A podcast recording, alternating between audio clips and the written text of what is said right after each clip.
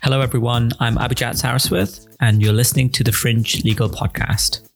This is a show where I discuss the future of the legal profession with practitioners, thinkers, and innovators. The future is, of course, a topic that's becoming more important than ever, especially in these turbulent times. And I do hope you're all keeping well and safe. Hello, and welcome to this episode of the Fringe Legal Podcast. Today, I'm joined by Sam Moore. Sam is the innovation manager at Burness Paull in Scotland. He is also a accredited legal technologist by the Law Society of Scotland. And today we'll talk about that a little bit, as well as a couple of other things surrounding what the skills are that the lawyers of the future may need or may want to be focused on. So, Sam, thank you for joining me. Welcome. Thank you very much, Ab. Thank you for having me on. No problem. Uh, my pleasure. So we met uh, at Legal Geek and we got down to this conversation about your accreditation, which some, some, some work has been written around that. And I'm sure we'll dive into deeper issue around, you know, skills for lawyers and so on. But let's get started by talking a little bit, if you don't mind, about the accreditation, you know, how that came to be, what that means, uh, and then we can sort of jump into other topics from there. Yeah, certainly. So the Law Society of Scotland first contacted various law firms in Scotland, including Burness Paull, about three or so years ago. And the conversation at that point was just saying, first of all, is there interest in the industry in having any kind of specialism, the way that you have uh, specialist civil practitioners and specialist uh, family lawyers, that kind of thing. So that was kind of the initial conversation was, do, do firms think it would be helpful? And once we'd established that, the consensus was yes the conversation then moved on to okay, what kind of skills do we think a legal technologist ought to have? And, and part of the challenge there, of course, is that legal technologist is is not a defined term. It's a, right. term that's evolved, you know, over the last uh, 10, 20, possibly more years. Mm. And I, I personally think that's been a really good thing to start with. I think it was right for the profession to have this very flexible, very broad uh, terminology. But I also saw the value at that point in saying, well, if we do put some kind of certification option down, mm-hmm. then it, might give people who are coming to the profession fresh uh, framework that they could sort of look to build their skills around and can move towards. Uh, and also give people that a possible career progression in the same sort of way that paralegals can become accredited paralegals, a very, very similar argument. So we fed in to that participation, other mm-hmm. firms did as well. And over the next sort of two and a half, three years, uh, the conversation evolved, and we also did a lot of research on this. And eventually, earlier this year, they came to the position of being able to say, "Okay, we're ready to to to open the process to our first applicant, which which was myself." And uh, used me as kind of a test case. So I was the first person to go through the process. Thankfully, not the first person to fail the process. I didn't really want that that notoriety. Right. But yeah, so I think we're now, as of recording, there's been about, I think, about half a dozen or so applications. So it's kind of picking up speed and evolving as it goes. Fantastic. Yeah. And I think I very much agree with you that having this broad approach into defining what legal technologist means it's certainly the right way of doing it. I, I, was reading something which talked about a lot of the technologies as they exist now and what would they would be like if there was more rigorous framework, right? If you think about what the blogging tools would be like, if the publishing industry set out the fr- framework and regulated that, what the internet might be like, what social media might be like, and some of these things you can of course argue in hindsight that maybe they should have been regulated a bit earlier. And obviously we're not talking about regulation, but certainly having that framework in place gives direction and it doesn't have to be that you have to maybe uh, in the future that everyone has to adhere to it and certainly some of these things will be different across different jurisdictions, whether it's Scotland or England or the US, Australia, wherever else. But there is some guidance because you're probably right as you leave university or as you sort of venture early on into your career in law. I think probably now more than ever, there's a lot of different pathways that one can go down. And not all of them are well defined or defined at all in some instances. Uh, there's certainly a lot of synonymous roles uh, that all kind of mean the same thing. And there's also a lot of things that are popping up, uh, rightly so, uh, every almost every other month. uh, new roles, new directions as law firms, as businesses adapt to become more business like rather than just focus on practice. Yep, I certainly agree. And I think law firms are having to become more comfortable with these new roles. And it's, it's very hard to to peg some of these new roles where they sit in the typical hierarchical structure of a law firm. They don't really mm-hmm. sit anywhere. Um, and that's a challenge for the profession to get the head around that you may have to be a bit more flexible about essentially your corporate structure to find the right place to put these these important skill sets. And what do you think is actually driving law firms to to create these roles, to adopt these roles, and really to have the behemoth of the profession, which traditionally has been somewhat inflexible. I wouldn't say completely inflexible, but somewhat certainly to be more flexible. What's the key driver in your view?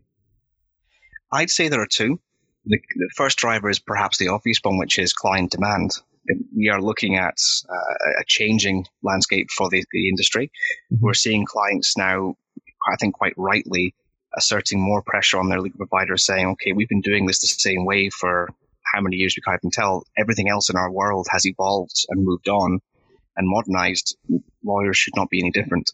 So there's a, a, a push factor there from clients demanding that we modernize our business. Right. The other factor I think is more internal. It's more of a quality of life aspect. I think uh, people who go into the profession these days, they've got different career aspirations than maybe 10, 20, 30 years ago.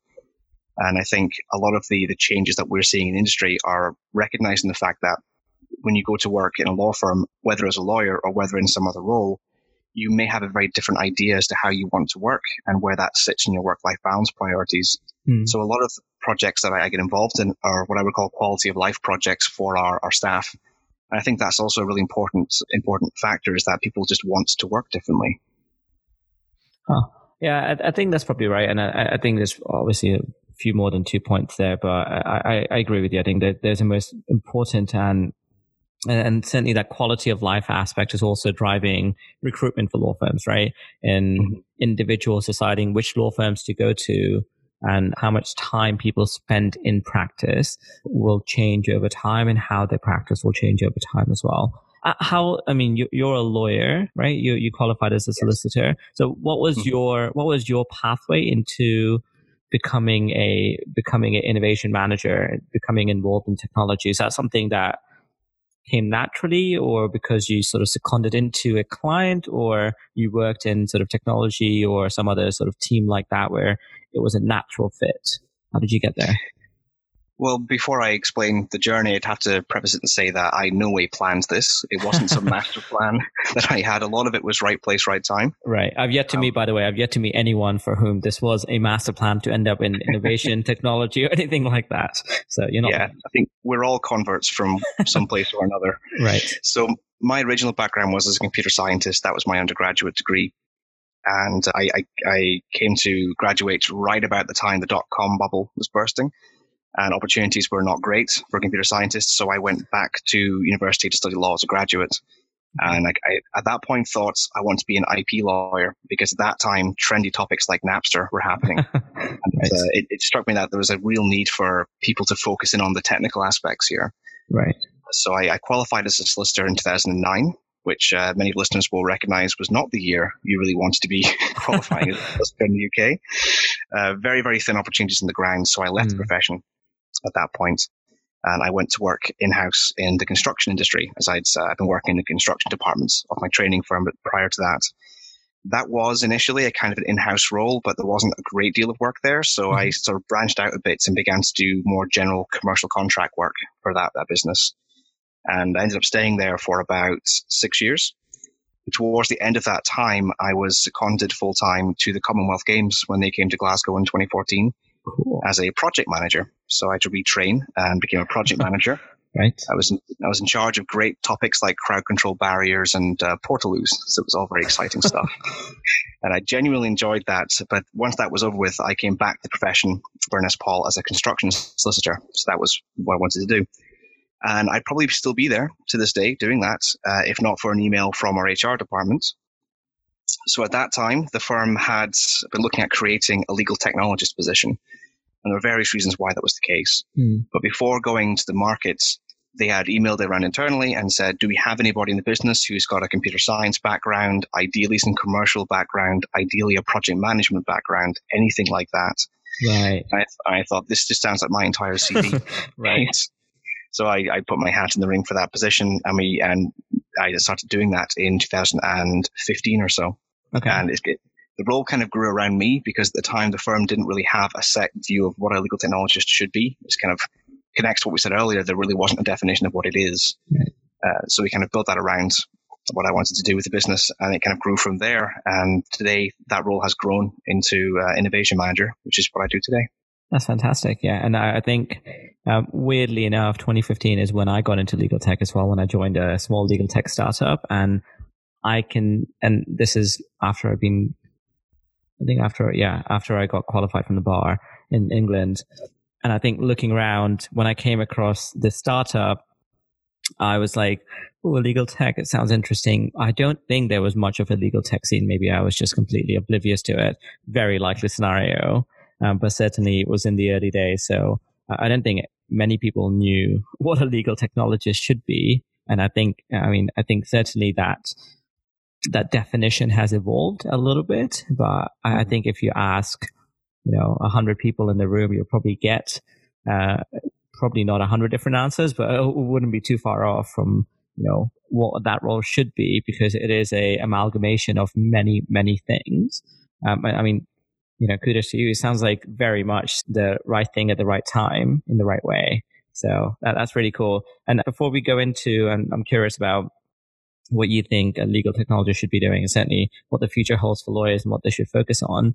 As you were talking about moving from in-house to project management to a law firm, do you think that as someone who has worked in-house and someone who has project management skills, that makes a a noticeable difference to the quality of work that you produced if you go back to your practicing days, you know, when you joined the, the firm, the quality of work and how you actually presented work to your clients because you kind of knew what the in-house team were looking for and certainly how to sort of map deals and cases and so on. Is that quite noticeable, do you think? Is is that an advantage or it, it, was something that you did in the past, you kind of moved on from it and just everything was completely different?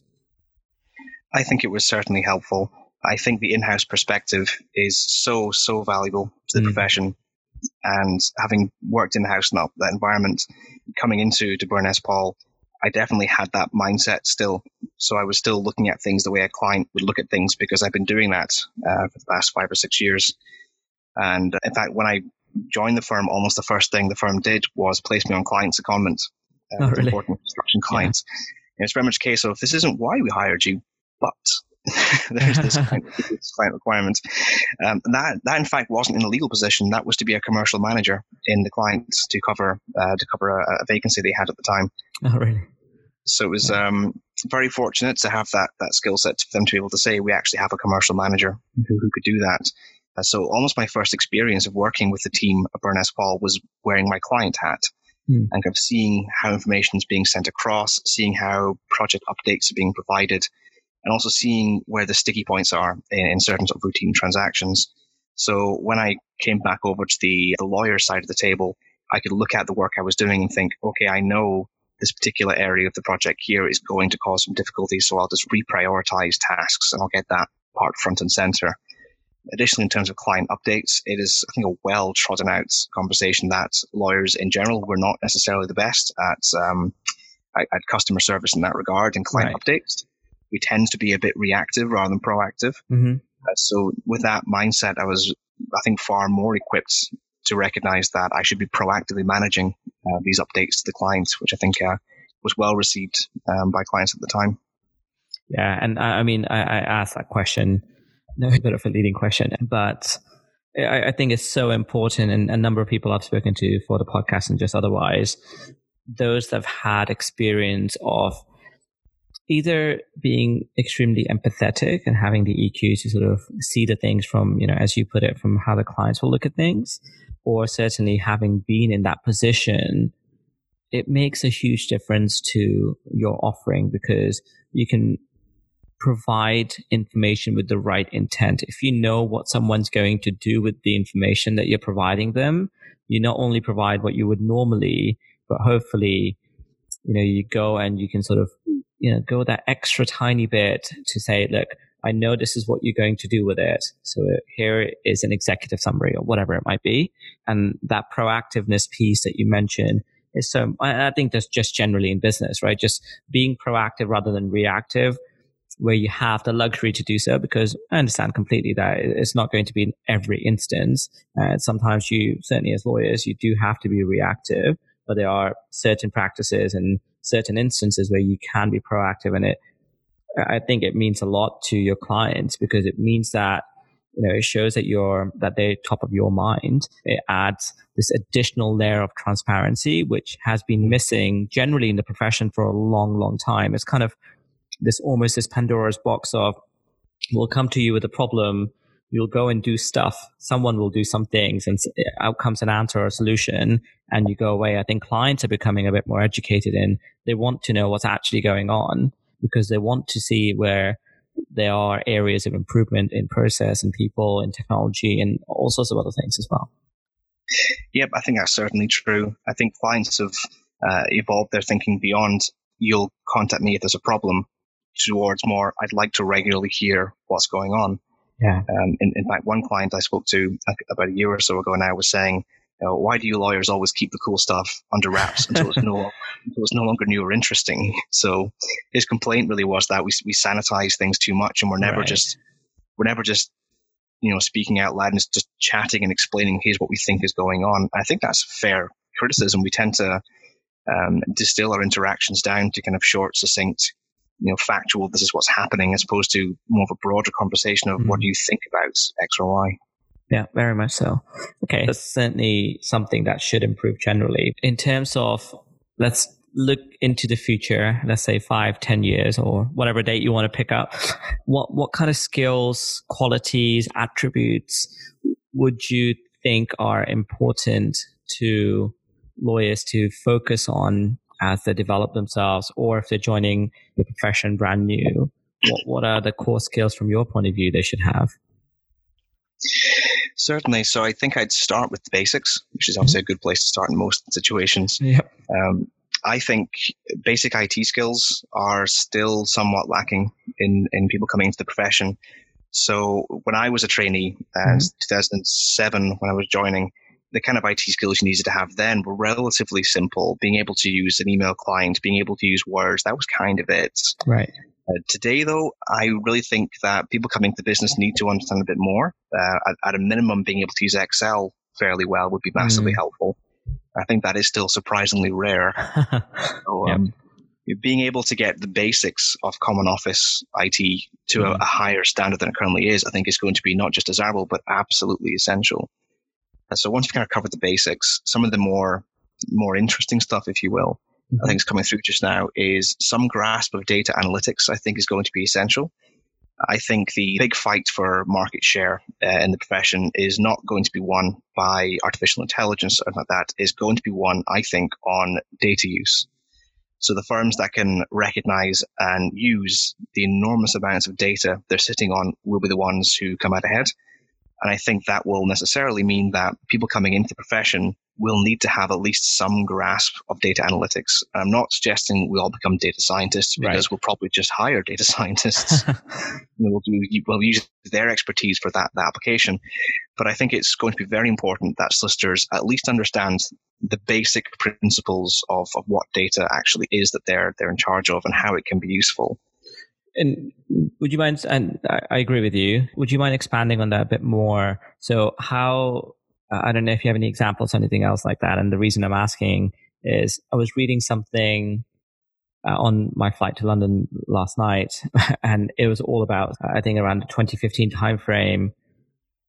That there was a saying that big data is the new oil, essentially, and that probably is still true to some degree now. But what's what was interesting, and this was around sort of investment in and essentially technology that analyze data. The shift is happening. What the shift that industry is starting to see is that there's generally, and this certainly does not apply to legal, I don't think personally, but certainly apply to other industries where there are generally good enough technologies that allow you to be able to analyze, present the data and to draw insights, insights from them. What the next frontier is or the next big bottleneck, uh, which is where, which means if you can solve that, that's where the money is, is all around compute, right? Do you have enough compute power to be able to solve for X? And I think the, the, the companies and technologies that can do that will certainly have a, a huge advantage there. But as law is a little bit behind, when we look at analytics, what, how do you see firms being able to use that? What kinds, what kinds of use cases do you see for data analytics? Sure. So I'll give you uh, a use case grounded in my my previous life as a construction solicitor. Sure. Uh, so data analytics will be massively helpful in pricing, which I think is maybe the the most important part from an internal perspective. So let's say that I'm working on a, a large construction project. Let's say it's a hotel being built, and I'm acting for the developer. Mm-hmm. And the developer says, I've appointed so and so limited as the architects for this hotel. And my experience might tell me, my gut feel might say, well, I know those architects are particularly difficult to deal with in terms of IP rights, for example. So I know anecdotally that getting their contracts, uh, their appointments, their warranties into final form and signed tends to be difficult. Mm-hmm. However, the data within our systems should exist to validate that theory. Right. So whether it's version control, time editing, email exchanges, whatever, the data will be there to either back up or disprove that assertion that it, because you have picked so and so limited as your architects, right. I think I'm going to need some more drafting time or some more negotiation time. But if the modeling is there that says, here's the evidence that in on average, if so and so limited is the architect, you need 45 minutes of additional drafting time, one extra version, and signature tends to take two additional weeks. Mm-hmm. That data is there. Then we can be proactively saying to our clients, in our experience and based on our data, this is what's going to happen. So we're going to build that into our fee estimate. And then there'll be no nasty surprises later when, yeah. sure enough, it does take longer to do. So being able to do that across the entire project would enable us to give a far more bespoke pricing proposal to that client and really help them understand this is why we think uh, the project cost will be X and here's our data to back it up. Right. Yeah. And I think it was so important how you sort of framed that at the start, which is about validating your gut feel, right? And that's really the key thing. The way I see the use of data is essentially being able to combine the art of law, which is a lot of the gut feel experience and all of the things that you absorb uh, across years and decades of practice and the science, which is sometimes there to help you make the decisions, but sometimes there to just essentially be a, a blind spot check or a validation check for what you're assuming to be true and then turning that into real life value for your clients. So in this case, sort of providing them with a, a better estimate for what the future costs might be based on your experiences as well as what the data is telling you. Okay. So, yep, certainly. So we have IT skills, which is basically increasing the standard of things like office skills, uh, learning Excel and so on. Uh, we have data analytics. Uh, what else makes the list? I think better familiarity with remote working is going to be absolutely essential. So at the moment, I'm seeing, a, and we're probably all seeing, there's a big shift towards remote working being an option. So I, for example, work from home about half the week. Mm. Uh, I think in the future that might start to swing towards being more mandatory than optional as law firms kind of change their cost base and they change their model. So I think uh, the lawyer of the future really has to understand that from the start. They have to understand what remote working requires of them uh, both in terms of technology, but also in mm-hmm. terms of, uh, of, sort of discipline and, and how you, you, structure your day. And I think that will be win-win for everyone, but it's not going to be the easiest transition. There'll be plenty of people, even coming out of um, university today, who are just not really in that mindset. And I think that'll be an important thing to get their head around is being able to do that because clients doing it as well. We can't forget the fact that a lot of our clients are now very agile. They work remotely yeah. Uh, they kind of expect their advisors to, to follow suit. So that will also be very important. Yeah, and I think you're right. I mean, that's starting to change anyway. And the huge benefit of that is you get to open up your talent pool from a recruitment purposes to just look for people, you know, everywhere. Uh, and I mean, a lot of tech companies are doing that as it is now. A lot of other businesses are moving to that model. Of course, there are massive considerations that take effect. So being aware of security issues, right? If you're in a controlled environment of a law firm, and it makes it easier. Of course, you can mitigate that, but also making sure that you're able to support those that are working remotely with relevant technology, making sure that as a lawyer that you are able to do all the stuff that you would normally be able to do from an office, having the the, the things like, you know, being able to print things and scan things and whatever else you need to do on a day-to-day basis, you know, make calls for BD purposes. Can you do all of that from home? And generally people can in this day and age, but it's something that I think still is a weak point. Well, I'm actually really glad that you mentioned security because that's kind of uh, my next point. Before I get onto that, I, I teach a class at the, the Scottish Diploma in, in legal practice, uh, which is our kind of final stage before the traineeship begins. It's hmm. equivalent to your, your LPC in England. And that, that class I teach is entirely online. We use Zoom software to teach that class. And last year was the first year of doing it. And I was really nervous about having 16 or so law students all join the Zoom software to have this, this virtual tutorial. And in fact, every single one of them managed it just fine, no blips at all.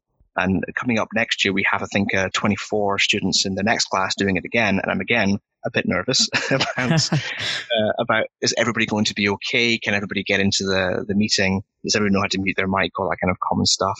So I'm, I'm quite encouraged that, that, uh, students just now who are going to be lawyers tomorrow are kind of already in that mindset. They're in that world. So I'm, I'm optimistic that this is going to go well.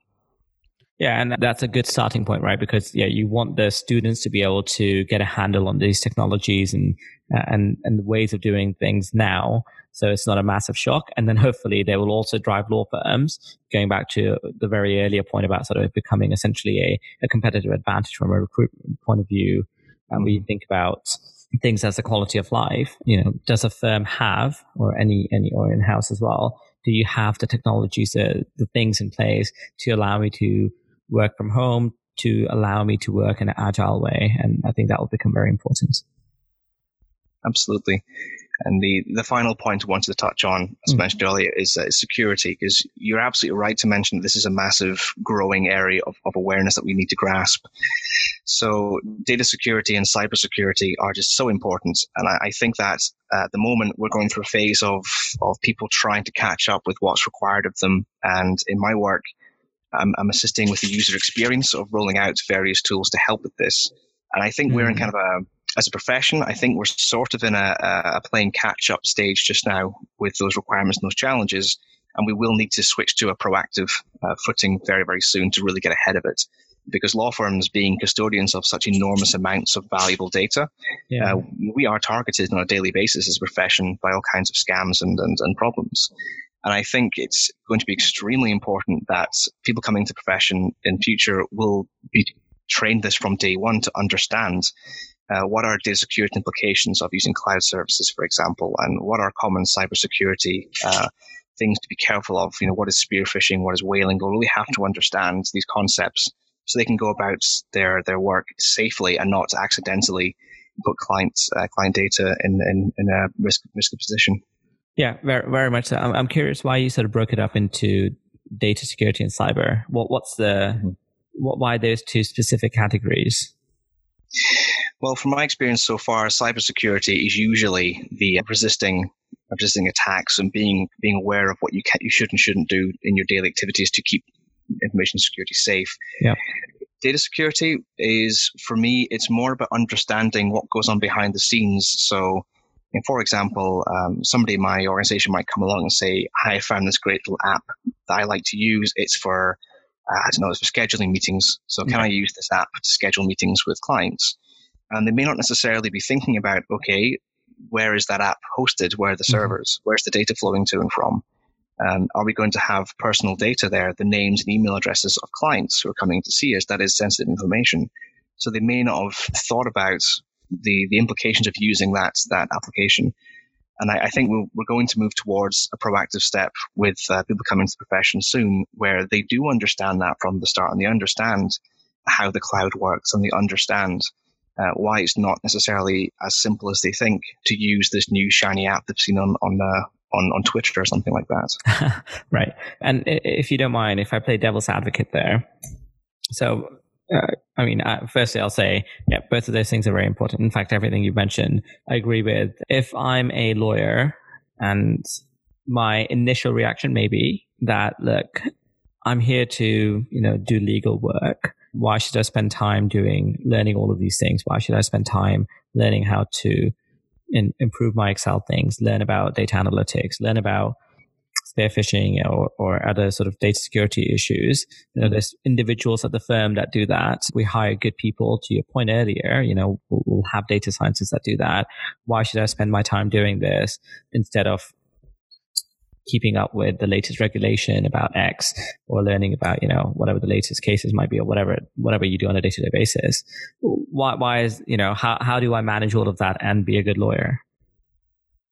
Yeah, well, I would say that it's all about customer service. So I, I can, I am sympathetic to that position. And people say, well, I'm very busy. I'm trying to keep on top of the black letter law. That's, that mm. should be hmm. my job. But that's only half your job. A big part of your job as a solicitor is customer service. And I think increasingly we're going to see a split between people who understand that and people who don't. And a good model to, to look at is what's happening in the banking sector right now, where the challenger banks, people like your Starlings and your Monzos and etc., mm. are gaining market share partly on the basis of having a nice app, but mostly on the basis of having really excellent customer service. Right. And I think this is an area which the legal profession has been a little slow to grasp the fact that basic customer service principles do still apply because we are still a business. So I'd be saying to those people who are concerned about, okay, why is this my responsibility to learn about? Mm-hmm. I'd be saying to them, it's all about customer service. This will make you a better lawyer because understanding this stuff will allow you to give better customer service to your clients. Yeah, good, good answer. And I think you're right. I think generally it just comes down to a shift in what is considered your job, right? And yes, it is very much knowing the black letter of the law. Um, it is very much being able to provide and being essentially customer centric in how and why you do certain things. Uh, but increasingly, these things eventually become part of your job, right? You have a a duty to ensure that your client's data is safe. You have a duty to ensure that you are aware and educated around how can you work a bit better so you can reduce potential costs for your client? Um, how can you do certain things that allow you to be able to service your clients in a deeper way in, in order to provide them with better advice, opinions, and so on. So I think, and the reason I bring that up as a devil's advocate is because I think a lot of people do think that way. And it, not just in legal, in every, every, every single segment vertical, you whenever there's a change where you have to learn a lot of new things and so these things are very different to what people are doing on a day-to-day basis the natural instinct is you know look do you want me to do my job of x or do you want me to go and learn about these other random things and eventually mm-hmm. the answer is well actually your job is inclusive of learning these random things right that may seem random to you but we have to be at at the forefront of change. I mean, we're already playing catch up in this profession. You have to be able to pick these things up and incorporate this into our daily practice. Yep, I completely agree. There's an old saying that there are three kinds of work in the world. There's good work, there's fast work, and there's cheap work, and you can pick any two you like. and I, I think I think increasingly what we are trying to do with professionals is we're trying to achieve all three because clients expect us to achieve all three. Mm. And you can't necessarily do that by just doing things the same way you've always done them and maybe just work a bit harder. That's just not really sustainable. Um, so I also say to to people in, in the profession who are concerned about why do I have to learn about this, I say to them, well, it's about doing all three of those those work streams. It's about finding a way to do the fastest, best, most affordable work possible. Mm-hmm. Very much awesome. Yeah, that that was really good. Weirdly enough, I, I I just penned an article actually that talks about uh, some of the skills for future lawyers. It includes some of these things. I think, I think data analytics is in there. I think about security is in there, but I had not thought about things like remote working. So it's really refreshing to, to hear that. We're just coming up to time. Anything else that you wanted to, to ask of the audience? Anything you wanted to mention that we missed out on? I would say just to finish up my, my list I've jotted down here mm. that uh, research skills I think are a thing that need to change. Uh, so when I was a law student, the the only uh, real research skills you had were the hard copy books in the law library and Westlaw, yeah. yeah. and that was that was kind of it. And to be fair, Westlaw at that time, and I'm talking 15 years ago, was was not like it is today. Right. And of course, other other areas like LexisNexis, of course, also exist now. And we've also got a whole raft of challenger legal research tools as well. And I, I think this is going to be something that the next generation of lawyers need to really understand as well. Is is their research skills need to change to be a lot more digitally focused, whereas in the past, the way we teach lawyers has still been fairly traditional in how you go about researching information for your your, your files, your cases. Yeah, and I, I, think that actually made my list. so I'm, I'm, I'm glad that was on there. I think I, I, took a slightly, I think I just took that as a thing that has to happen for that you just yeah needs to make a standard, right? You need to be able to research well. You need to be able to articulate your thoughts well. Uh, you need to be able to communicate well generally. And I think sometimes people forget that in the sort of world of technology that you do need to be able to speak to other people and be able to empathize and do all those other things and then research the problems in as thoroughly as possible. Yeah, that's that's awesome actually. Fantastic. Well, Sam, thank you so much for joining me. I'll if people want to get in touch, if they want to find you, is LinkedIn the best place or uh, somewhere else? I would say LinkedIn is great. You'll find me at Samuel Moore. And if you want to find me on Twitter, I'm on Moore's Law 83 and uh, a penny to anybody gets the joke. Very, very good. Yeah, fantastic. Well, I think you're going to be quite a poor individual actually if you keep giving out pennies for that. you get that joke. Uh, I think this is certainly the audience that, that will get it. Uh, fantastic. Well, Might thanks be. again for your time. I'll include links to both your Twitter and your LinkedIn as part of the show notes and appreciate you coming on. Thank you. It's been great to be here. Thank you for listening, and I hope you enjoyed that discussion. Before you go, please share this with one other person and leave us a five star review on Apple Podcast or wherever you listen. This podcast was produced by me, Abhijat Saraswat. Paula Chrysostomou is the manager for the show, and Pretty Saraswat is the content strategist. You can listen to all previous episodes and reach out to us at fringelegal.com. Thank you.